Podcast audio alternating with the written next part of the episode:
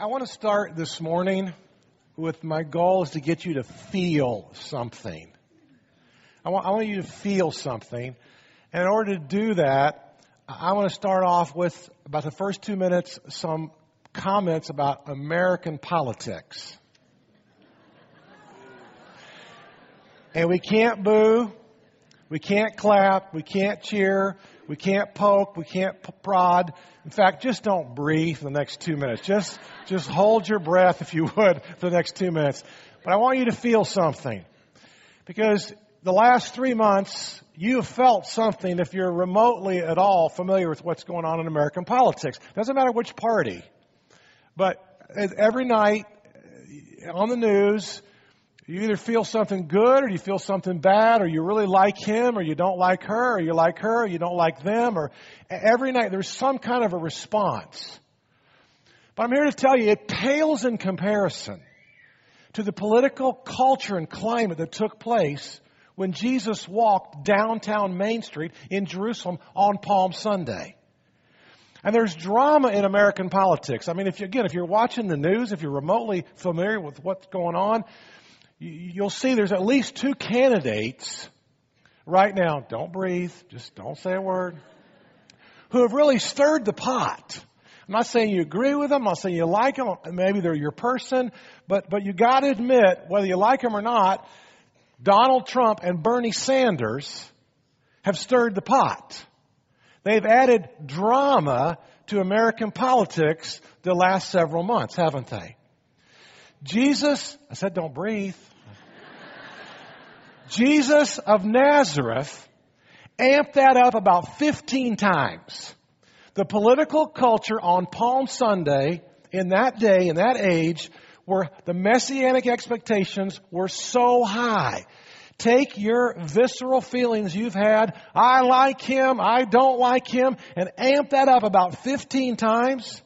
That's the culture that was taking place in Jerusalem on that Palm Sunday. Now I want you to picture this. For about 90 years, the Jewish people were slaves to the Romans. For about 90 years, every time the Passover came around, there were these high messianic expectations that finally maybe we'll get a savior. Now it wasn't to be saved from our sins. It was a Savior who would save us from the Romans. We want a zealot. We want a lieutenant colonel. We want a general. We want some, somebody that will have a coup attempt and get rid of all the Romans. And so the messianic expectations were so high during Passover that Pontius Pilate, the Roman governor, would always take off from his quarters in a place called Caesarea Maritima. It's a beautiful place along the coast. If you go to Israel with us, you'll see it. It's the first stop on the tour. And what, what Pontius Pilate does is Pontius Pilate takes off from Caesarea Maritima. Basically, it's his beach house. And he goes up the coastline, and then he comes into the city of Jerusalem to make sure that there's Roman power so that nobody's going to try a coup attempt. Now you gotta see this. From the west into Jerusalem, right before the Passover, here comes Pontius Pilate on a stallion with about 500 soldiers and their spears and their shields are shimmering. And you can just hear the click, click, click, click, click, click, click, click, click of their hooves hitting the limestone. And it's the power of Rome. And it's the, it's the incredible prestige of Rome. And then off to the east. Nobody's over here watching them. Nobody's watching the power of Rome. Everybody's over to the east of the city. And the east of the city, there's a lowly Jewish carpenter riding a donkey.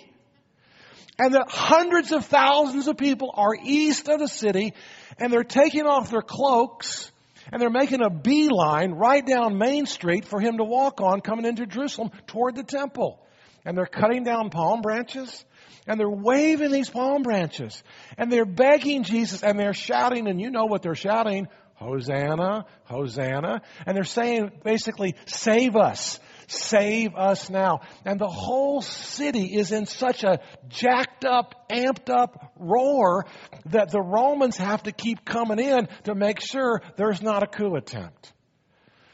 Now, at this moment, you can see the greatness of Rome. And you can feel the Jewish people demanding greatness And then here comes Jesus, and he demonstrates greatness. Now, every one of us in this room, we want to be great. We all want to be great. Nobody woke up this morning and said, I want to be a loser. I want to be a loser today. This Palm Sunday's lo- I, nobody in this room has ever had dreams of being a loser, unless it was losing weight or something like the greatest loser. But nobody has a dream of that, right? Your dream is you want to be great at your work. You want to have you want to have great looks. You want to have a great education. You want to have great marriage. You want to have great kids. You want to have great parents. You want to have great friendships. Everybody in the room desires greatness. Now, where does that come from? It comes from your Heavenly Father. It comes from the Garden of Eden. In that Garden of Eden, there was an incredible greatness. There was great looks, great marriage, great communication, great food. They had, they had a great, didn't they? All that within the garden was great, great, great. And every one of us in this room, we desire greatness. The question is, how do we define greatness? What's the measuring stick for greatness? Well, Jesus measured greatness differently than anybody else. There was no other dictator, king, ruler who ever measured greatness like Jesus. Instead of asking people to feed him, he fed the people. Instead of asking people to entertain him, he taught and mentored and trained the people. Instead of getting all the people to help him, he then actually looked for opportunities on how he could help other people. You've never met anybody like Jesus. And he measures greatness differently than anybody else in the entire world. Last week was the Gospel of Matthew. And the purpose of Matthew was to show that Jesus is this messianic king to the Jews. But the purpose of the Gospel of Mark, Mark is to communicate to us that Jesus is a servant. He came to serve his people. And in the Gospel of Mark this week, as you read it, because I know you're going to read it, as you read it this week, you're going to find that Jesus has more stories in the Gospel of Mark. If you don't know the stories of Jesus, Mark's a good one to camp out in. Because Mark tells more stories than all the other Gospels, and, and, and they're short. They're like the Reader's Digest version, but he tells story after story after story.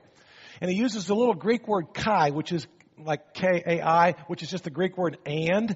And it's like, and Jesus did this, and he did this, and he did. And you'll just find these stories are just rambling through the Gospel of Mark because he, cause he tells all these stories. But in each one of these stories, Jesus came to serve.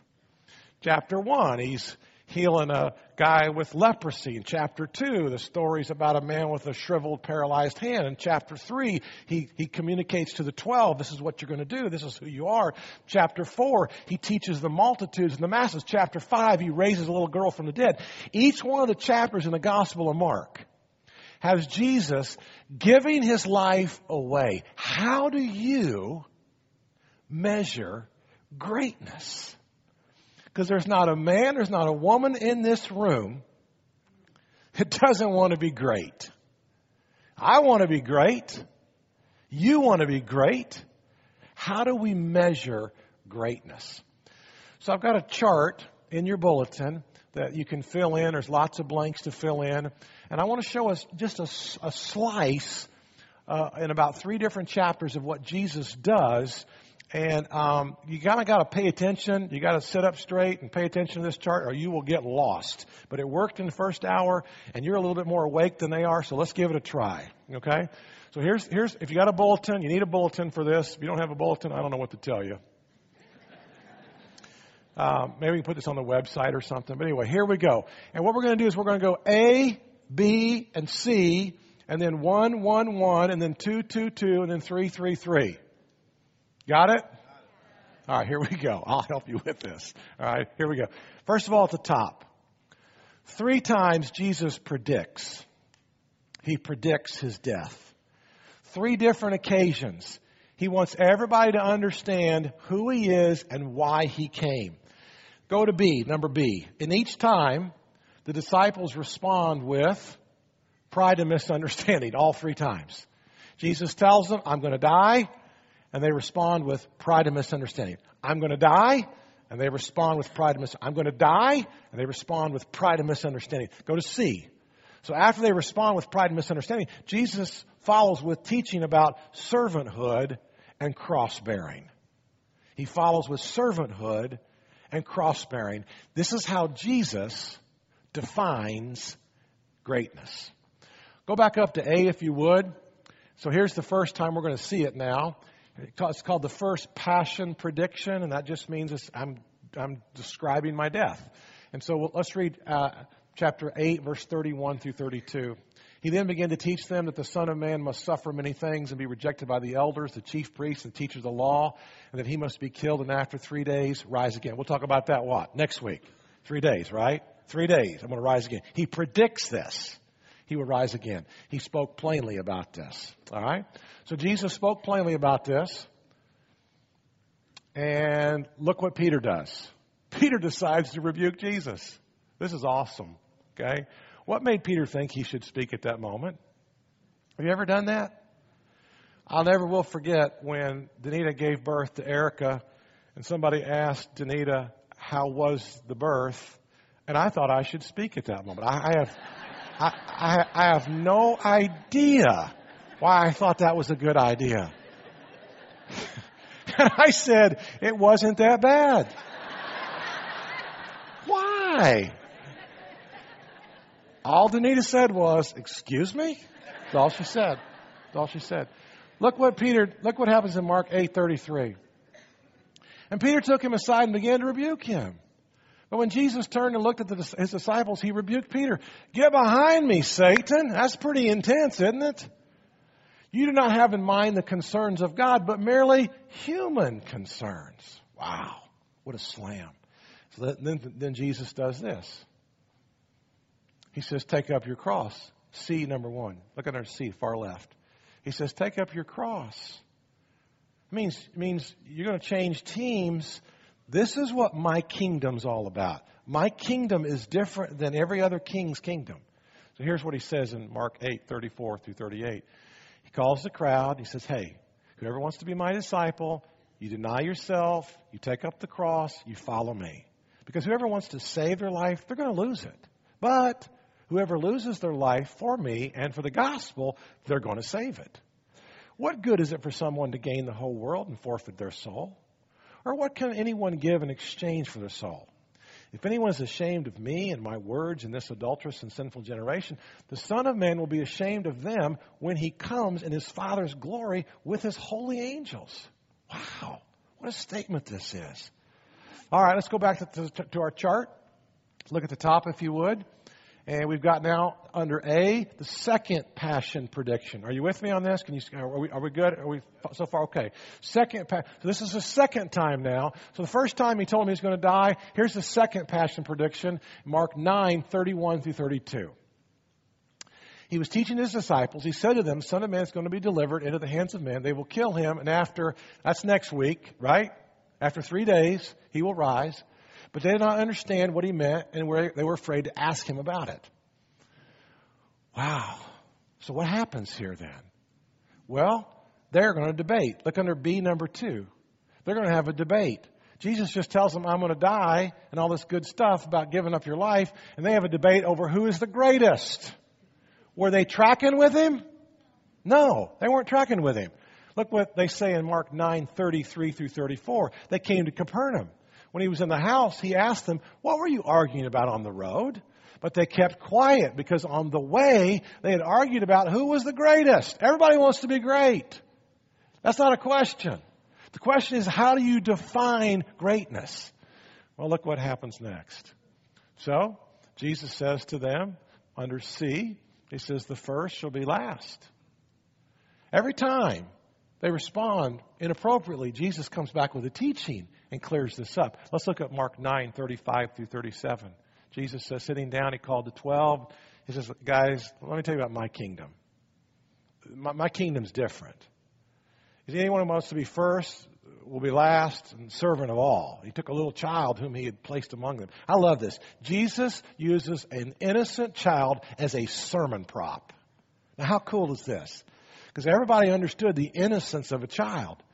He took a little child whom he had placed among them, taking the child in his arms, he said to them, Whoever welcomes one of these little children in my name welcomes me. And whoever welcomes me does not welcome me, but the one who sent me. In other words, this is what my kingdom is all about. All right, he's going to do it a third time. They're not getting it, so here's the third time, the very top. A, number three, third passion prediction comes from Mark 10, 32 through 34. Here we go. They were on their way to Jerusalem with Jesus leading the way. The disciples were astonished while those who followed him were afraid. Again, he took the twelve aside and he told them what was going to happen. We're going up to Jerusalem, he said, and the Son of Man will be delivered over to the chief priests. This is the third time he's telling this. They will condemn him to death, hand him over to the Gentiles. He'll be mocked, spit on, flog him, they'll kill him. This is next week, right? Next week. Three days later, he will rise. Now you would think the third time they would get it, right? Wouldn't you think that? All right. Well, here's what happens. The chiefs, uh, they then they then want to talk about the chief seats. B number number three, the chief seats in the kingdom. Look at that. C, I'm sorry, B three, chief seats in the kingdom. Mark 10, 35 through 41. So Jesus has to talk about some more. Here's what he says. James and John, the sons of Zebedee, they came to him. Teacher, they said, we want you to do for us whatever we ask.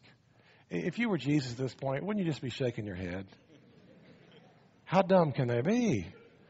Let one of us sit at your right, the other at your left in your glory. You don't know what you're asking, Jesus said. Can you drink the cup I drink? Can you be baptized with the baptism I'm baptized? We can. Well, you're going to drink the cup I drink, and you're going to be baptized with the baptism I'm with, but to sit at my right or my left is not for me to grant. Those places belong to those for whom they have been prepared. And when the ten heard about this, they became indignant with James and John. We're going from bad to worse. Nobody's getting it. Nobody's tracking with him. So here's what happens next. Here's what he says. Under C, number three, he talks about servant leadership. This is what my kingdom is about. You take up your cross, the first shall be last, and servant leadership. Look what he says in Mark chapter 10, verse 42. He calls the guys together. You know that those who are regarded as rulers of the Gentiles lord it over them, right? They see all the Romans everywhere. They see the shimmering shields. They hear the horse hoofs.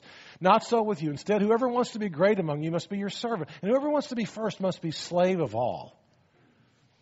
And then, this is the whole point of the whole story right here. We'll fill in the center of the, right, let's fill in the center of the chart. This is why Jesus came. This is Jesus' point.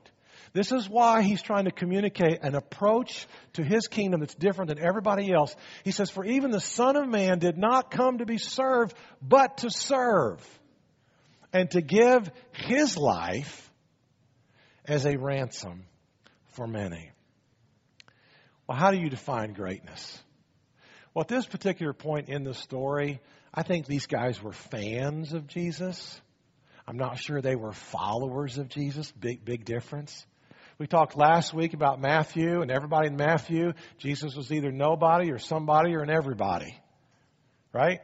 Well, today, Jesus is trying to help everybody in this story understand that to be a part of my kingdom and my church, it's not just about being a fan. So I would assume that, that probably everybody in this room is a fan of Jesus, or you probably wouldn't be here. Maybe a couple of you aren't. Again, maybe you got lost. You thought this was a restaurant, or I don't know. But but anyway, most of you are here this morning because because because you're a fan. But where you want to get to be is you, you really want to get to be the follower. The follower is where you want to get to be. So I thought, what does that look like? What does a fan look like? And what does a follower look like? And so I actually wrote some pieces to this. Let's look at this. See, a fan loves Jesus. But a follower is, is in love with Jesus. There's, there's a big difference. You can love something, but if you're in love with something, there's a big difference, right? A fan basically says, I, I have to. I, I, have to go to church. I have to sign up to teach something at church. I, I have I have to, you know. But a follower says, I get to worship him. I don't have to come to church. I, I get to. There's a big difference, right? A fan says, I'm worried about this life, but a follower says, I'm concerned about the life to come.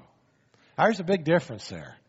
I wouldn't be worried. Jesus says, do not worry about those who can kill the body. Worry about those who can kill the body and the soul. I wouldn't worry about this life. He's saying worry about the life to come.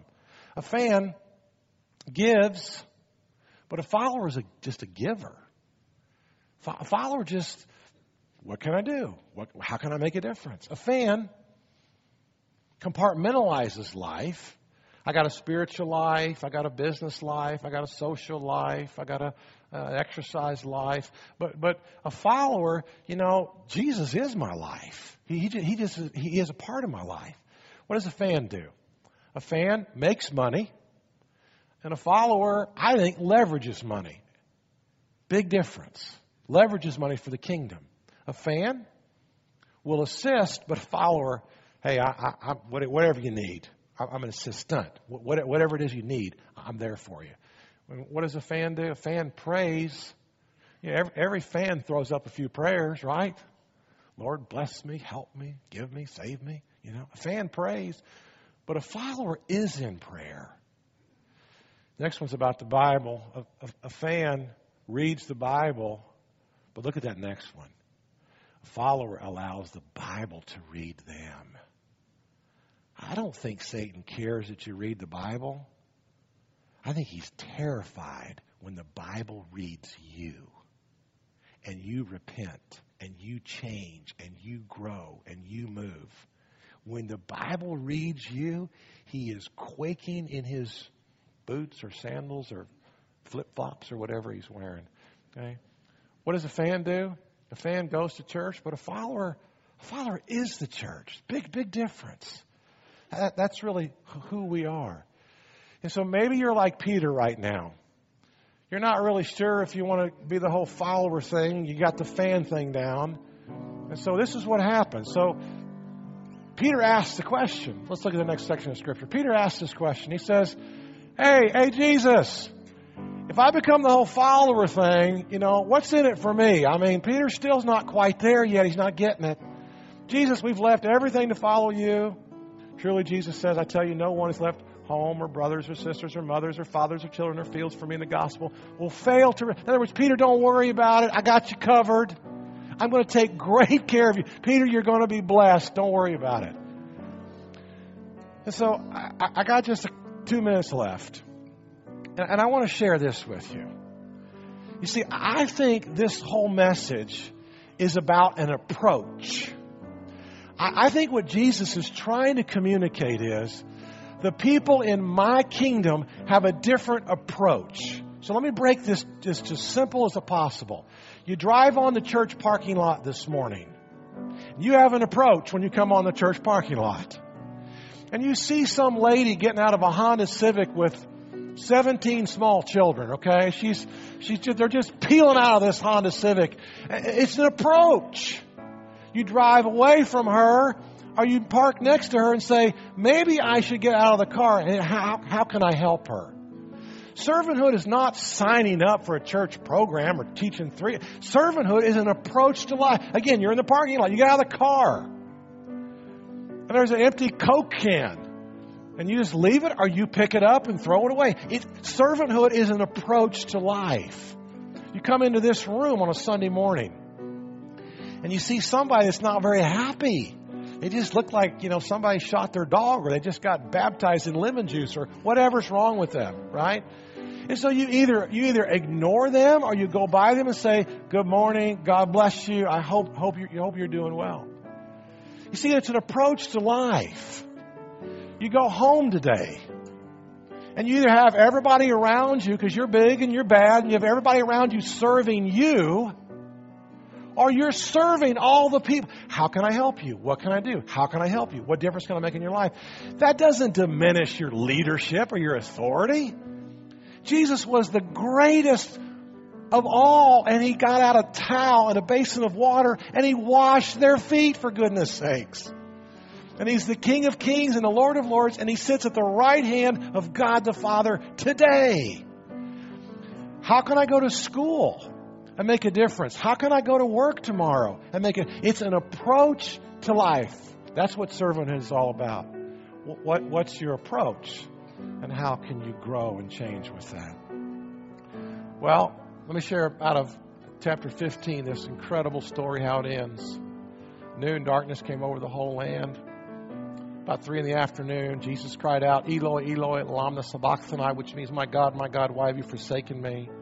And when some of those standing near heard this, they said, Listen, he's calling Elijah. Someone ran, filled a sponge with wine and vinegar, put it on a staff, and offered it to Jesus to drink. Leave him alone. Let's see if Elijah comes to take him down, he said. With a loud cry, Jesus breathed his last, and the curtain of the temple was torn in two from top to bottom. And when the centurion who stood there in front of Jesus saw how he died, he said, Surely this man was the Son of God. And it all started on Palm Sunday.